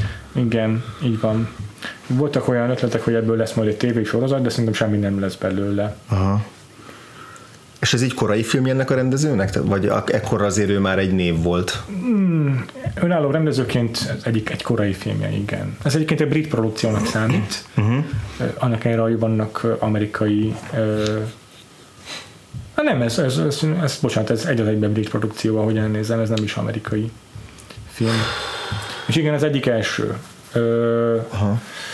Talán a legelső, meg is nézem. Ez az, hogy amerikai rendező, csak britekkel. Szinte azt gondolnak, hogy ő brit. Igen, ezen kívül amiket csinált, azok egy-két film, amiket még nem teljesen önállóan készített, hogy úgy mondjam. Esetleg így ez a Roger Corman-féle csapatos származott? Nem. Te fejedhez fogsz itt csapni. A következő filmje az ő legnagyobb munkája, letette ezzel a kézjegyét Hollywoodban, ott már amerikai színészekkel is dolgozott, és nem Ridley Scott. És az már egy olyan jelentőségű film, mint amiről mi ma is beszélünk. A következő filmje 4 évvel későbbről. Aztán 14 évvel később pedig egy igazi műfai filmet rendezett olyan színészekkel, akiket teljesen meglepően castingod meglepő szerepekre. 99-ben? 90, nem, tehát a mostani 81-ben ehhez képest, az 95-ös, amiről most beszélek, az meg egy ilyen, olyan műfai film, amely ma is meghatározó eleme a zsánerének, azt viszont remake-elték ténylegesen tévésorozatban, az meg is valósult. De az akkor egy eredeti dolog volt? 90. Adaptált egy kis filmet. De egyébként szerintem teljesen újra gondoltam. Csak egy ihlető forrása volt az a... Jaj, Terry Gilliam! Jaj, igen. A 95-ös film az a 12 majom. Az a 12 majom volt, igen. Most a Don Quixote volt a legutóbbi filmje, amiről beszéltél, és 81-ben pedig ez a High Concept, ez az a Sean Connery-s cucca. A basszus mi a címe? Nem a Zardoz, mert az más. Az más. De tudom. Annál jobb az élet. Igen, előttem is vannak a képekből ilyen fantasy-s. Időutazós? A Time Bandit. Azaz. Igen, és ugye amerikai rendező, de végig a Monty Python csapattal dolgozott. Igen. Ez a filmje is még egyébként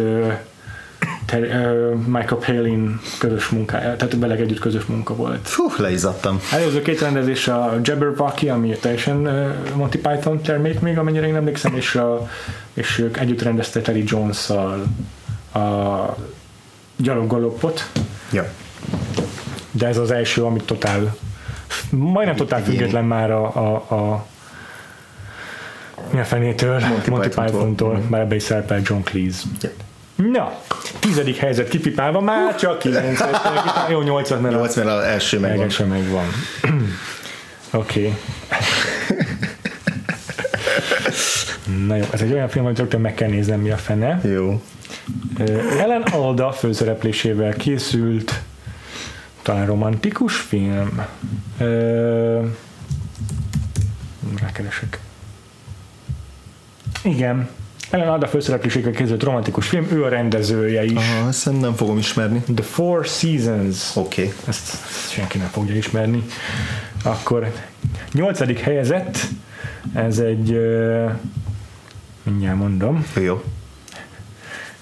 Ez viszont egy franchise film, egy olyan franchise film, aminek már korábbi installációiról beszéltünk ebben a podcastban. Igen. James Bond film. Mindig jön menetrendszerűen. Igen, és Moonraker azt hiszem már volt. Hát ez még kicsit visszább lépett így a szkópjában, ez ugye nem utazik el a Holdra ez a film. Igen. És még Roger Moore-ral, igen. Octopussy? Nem. De azért örülök, hogy kimondhattam. Biztos még lesz róla szó a podcastban, mert minden évet megnézünk, úgyhogy szerintem oda is el fogunk jutni, azt hiszem az Octopussy későbbi. Az későbbi, valószínűleg. Ennek ez a tipikus James Bondos cím. Az ilyen, igen, több szóból álló, teljesen jellegtelen. Ez még pont egy olyan, amit beépült valahogy a köznyelvben. Ez többször hallani, ezt a kifejezést egyébként is kémekkel kapcsolatban. Never valami die. Nem, ez egy tényleg olyan kifejezés, amit így szokás használni kémekkel kapcsolatban. Rendesen így kicsit hasonló formában szokás Sincs benne az, hogy a kém. Nem. Az nincs benne, hogy kém. Van benne egy testrész. Nem For your eyes only. Azaz. Igen. A következő film a 7. helyezett, ez az egyike az oszkáros filmeknek, ez aha. nem a legnagyobb közönség siker az oszkáros filmek közül, hiszen ez a... Aranytó. Hát, hogy vegyük úgy, hogy az oszkáros filmek között volt az elveszett villáda, és akkor az a legnagyobb siker, de... Ja, akkor a tűzszekerek van hát, itt ezen a helyen? Így van, a tűzszekerek. Azt hiszem, az följebb lesz. A tűzszekereket megelőzi két olyan... dráma, amelyek nem az elveszett villáda, vagy hát ilyen, nem csak dráma, bocsánat, oszkáros film, ami nem az elveszett villáda. Volt a tűzszekereknél jövedelmezőbb Amerikában oszkáros film. Igen. A következő, ez egy abszolút nem egy oszkáros film, ez egy ilyen kalandfilm, vagy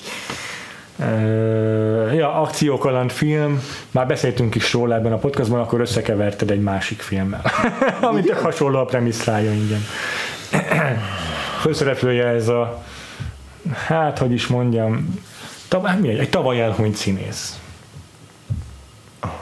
Egyik a nagy Hollywood nagy veszteségének a tavalyi évből. Annyira nagy veszteség, hogy még akart szerepelni egy filmben. Burt Reynolds. A Burt Reynolds. Na, melyik filmje? Nem az a másik, hanem a másik. Nem a Smokey and the Bandit. Hanem a másik. Sokadik része, nem Cannonball Run-nak? Az valamelyik? Cannonball Run-nak az első része. Az első? Uh-huh. Beszéltük annak idején a Smokey kapcsán, hogy az, mit tudom én, az 2 évvel később. Igen. Azt hiszem, az Annie Hall-val volt egy évben az. Oké. Következő film 5. helyezett. Aha. Egy olyan alkotó párosnak a filmje, amely még csak talán az első próbálkozásuk volt, de később aztán óriási sikereket alkottak. Nyilván Ferrelli testvérek. Nem. Úgy értem, hogy egy olyan alkotó páros, hogy rendező meg főszereplő páros. Ja, értem. Hogyan nem spoilerezzem el, kikről van szó. Igazából lehet, hogy nem találod ki, mert nem a legismertebb filmük. Egy katonai komédia egyébként. Nem tudom, ez mond-e valamit? A rendező és színész, és sokat dolgoztak együtt később, katonai komédia. Férfi főszereplő? Férfi főszereplőt, igen, elmondjam kicsoda esetleg. Richard Gere? Nem. Egy vígjáték színész, aki még most is vicces tud lenni, de néha vannak drámai szerepei. Azért most már kevesebbet szerepel. Uh-huh. Van egy-két auteur, aki még kedveli. Sokan kedvelik, csak kevés szerepet vállal, már nem szorul rá. A Wes Andersonnal szokott dolgozni? Aha. Akkor az nem más, mint... Ilyen vicces sapkákat hord, meg bizalat van. Bill Murray katonai komédia. Igen, rémlik, hogy volt. Harold Ramis-szel, ugye? Harold Ramis is szerepel benne, de nem rendező, hanem ki. Hát ki lehet más, senki más nem lehet, mint egy olyan rendező, akinek a... Reitman.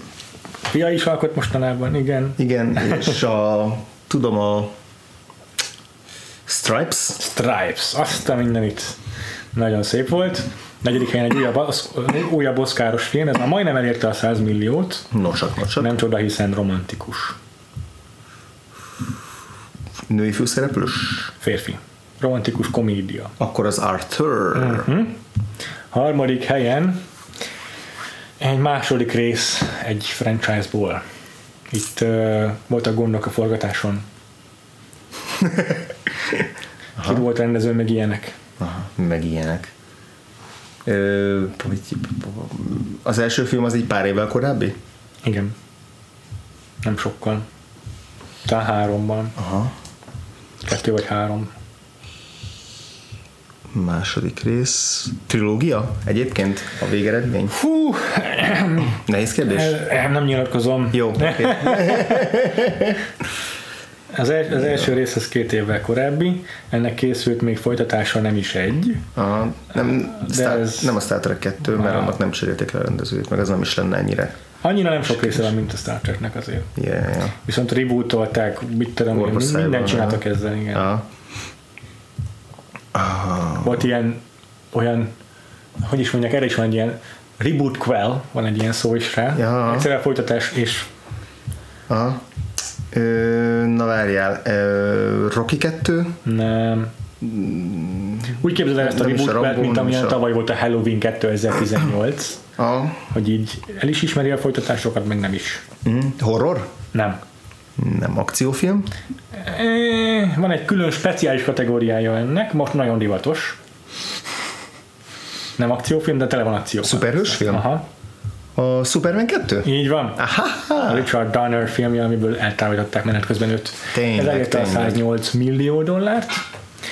Egy olyan filmről van, amit még nem tárgyalt, a második helyen. Giga siker, 119 millióval. Hát igen. És oszkáros film. Oh, és volt már szó róla? Comedy dráma. És volt már szó róla, mert a női főszereplőiről, meg a férfi főszereplőről is beszéltünk már. Ez a Burt Lancasteres filmünk? Nem, azon meglepődtem volna. Én azon is meglepődtem, hogy ez a második helyig vitte, de hát látod, ilyen ez a világ. Minden rendezője, minden főszereplői elhangoztak már. Mit mondjak róla? Mondok valamit róla. Rendezőjéről is emlegettük. Fú, hát ez egy teljesen non-descript film, ezt így nem gondolom. De ugye nem a Lulmál film, mert azt most kipipáltuk, hogy nem az volt, nem az Atlantic, vagy Atlantic akármicsoda volt. Ez egy színdarabból készült. Aha. Benne van még Jane Fonda is. Az Aranytó második lett? Az Aranytó második lett, egy idősödő párral. Igen. Azt láttam. Az Aranytó második lett. Az kemény. Ezt imádták Henry Fonda-t és Catherine Hepburn-t. Az biztos. Igen. Szép volt, már csak egy dolgunk van hátra, ha még van egy kis kreativitás. Kell, hogy legyen. Nem csapögött ki belőle ebben a nagy izében. Kitalálós diban, hiszen van egy fontos dolgunk itt még. Remake-elnünk kell. Már ennek aztán sok értelme nincsen, egy biopicről van szó, de hát... Igen, majd meglátjuk, hogy... Mégis nem lehetetlen, hiszen ezt a filmet, vagyis ezt a sztorit feldolgozta nem sokkal később, vagy menet közben, ugye egy orosz rendező is, aki az a köze egyébként ehhez a filmhez, hogy eredetileg meg ő kérte meg Warren Beatty-t, hogy vállalja el John Reed szerepét, de neki nem tetszett az a script, és akkor ő megcsinálta két részben, 82 és 83-ban a 10 nap, amely felforgatta a világot című filmet, és egy nem tudom mióta második rész címára nem emlékszem, de elkészült az orosz verziója is a John Reed életének, és mindjárt sikerül meg is találom Szergej Bondarcsuk rendezésében, aki például a Háború és békét is rendezte. És tudod, aki volt a végül a főszereplője? Nem. Franco Nero. Amerikai. Na jó, remake-eljünk egyet. Jó, oké. Okay. Ugye ilyenkor mindig az a szokásunk, hogy kockával kidobjuk azt, hogy még évtizedben játszódjon. A film ez most már csak a 80-as, 90-es, 2000-es és 2010-es éveket jelezheti, vagy jelentheti, és mellette pedig kidobjuk azt is, hogy, vagy a szerencsekerékkel megforgatjuk azt, hogy milyen műfajban játszódjon ez a film. Megjött a dobókocka, először dobjuk ki az évtizedet. Így van. 1980-as években még simán lehet remake-elni ezt a filmet. Minden további nélkül. 90-es években is. 2000-es és 2010-es években is. Nézzük. Ez ugye 80, 90. Ez 4 évtized. Akkor most mindegy hat oldalúval dobok, aztán majd eltekintek az 5-ös, 6-os dobásoktól, újra dobjuk őket. Hát ez pont a 5-ös lett. 3-as, tehát akkor 80, 2000-es években kell remake-elnünk John Reed és a vörösök életét, az amerikai első kommunisták életét. 2000-es években úgyis divat volt megint a nagy sokórás eposz, úgyhogy... Igen, azt nem tudom, van-e értelme most nekünk zsányárt kidobnunk? Nézzük meg azért az... Elképzelni, hogy egy életrajzi filmet már attól lesz vicces. Hát én félek, szkeptikus vagyok kicsit. De jó, nézzük meg, hát ha valami izgalmas jön ki.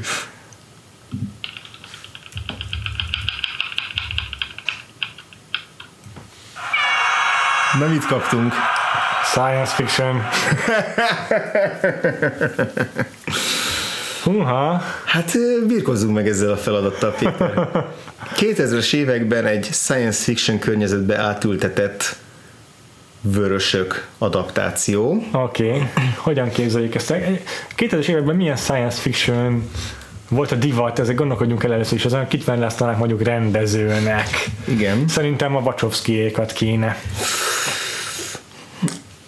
Igen, az a jobbik verzió, ugye még ilyen Alex Proyas kerülhet szóba. Hát esetleg még lehet, hogy ki tudunk belőle csikarni egy jó filmet, igen, de akár még Alfonso Cuarón is kezébe veheti az ügyet 2000-es években. Akkor ez egy nagyon low scale, alacsony, mondjuk John Reednek volt egy ilyen mexikói kiruccanása, és ott is ugye voltak baloldali felkelők, lehet, hogy ez arról szólna. Igen, de mindenképpen ilyen politikai irányban is érdeklődő rendezőről, vagy rendezőkről És ennek Steven Spielberg is akkoriban nagyon szerette a science fiction. Nagyon jó, igen. Szerintem Spielbergnél lehorgonyozhatunk, mert ő azért szereti az ilyen klasszikus hollywoodi történeteket. De egyébként én a Wachowskieket is adom, mert ő meg, ugye ott van a V for Vendetta, szintén hasonlóan ilyen anti-establishment témákkal. És abban benne van a science fiction is végül is kicsit. Uh-huh. Jó, melyiküket válasszuk? Szerintem lehet két különböző remake-ünk is. Két különböző science fiction remake. Igen. Megversenyeztetjük. Ezek ilyen ikerfilmek, aztnek ugyanabban az évben jönnek ki. Két különböző stúdiónál. Spielberg megcsinálja az Amblin-nel, meg a Paramount-tal. A Wachowskiék meg a Warnerékkel dolgoznak. Spielbergnél szerintem Tom Hanks lenne a főszereplője ennek a filmnek. Ő játszaná a forradalmat. Az se egy rossz opció. Vagy Leonardo DiCaprio. Ugye itt azt tegyük hozzá, hogy Warren Beatty már eleve túlkoros volt a szerepre. John Reed 33 éves korra előtt 2 nap hunyt el. És Warren Beatty 40 pluszos volt már a szerep elvállalásakor. Úgyhogy én azt mondom, hogy inkább Leonardo DiCaprio-ra bízni ezt a szerepet. Ő még akkor viszonylag fiatal volt, még simán benne van ebben a 30-as korosztályban. Úgyhogy én azt mondanám, hogy Spielberg őt választaná főszerepre. És szerintem akkor science fiction-t azt kezelhetjük Spielbergnél kicsit szabadabban is, inkább egy disztópia legyen. Jó, nem igen. Kell feltétlenül ilyen űrhajós vagy más bolygón játszódó filmet elképzelni, egy disztópia, rengeteg valós áthallással, de akkor ez egy eredeti, ilyen szempontból eredeti sztori lenne, tehát nem olyan, mint viszont a... Viszont 2000-es évek eleje, úgyhogy nem biztos, hogy arról lenne szó, hogy mégis igen, itt szerintem arról lenne szó, hogy átültethetnénk azt, hogy egy post 9/11 sztoriba, egy 9/11 sztoriba, ahol most nem feltétlenül a terrorizmus lenne a téma, hanem de megfigyelés és paranoia. Igen, a Patriot Act, a megfigyelő állam, esetleg egy ilyen megszálló ország, mint Amerika, amikor bevonul Afganisztánba, vagy Irakba. Tehát ilyesmi lenne a kontextusunk szerintem, és akkor ő mit tudom, én maradhatna amerikai újságíró itt a Leonardo DiCaprio karaktere, ahogyan egy másik országban, mondjuk akkor Irakban megpróbál valahogy beszállni a felkelőknek a soraiba, akik esetleg az amerikai megszálló hadsereggel próbálják szembe szállni, vagy hasonló.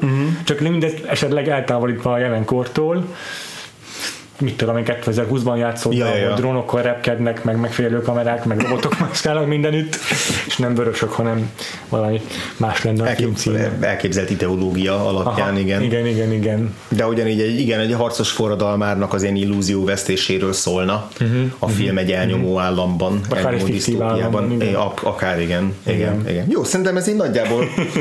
És hogyan lenne ez a Wachowskiéknál? Meg szerintem lehet, hogy ott sokkal allegórikusabb lenne, tehát az biztos, hogy, igen. Ők jobban elrugaszkodnának az alapoktól.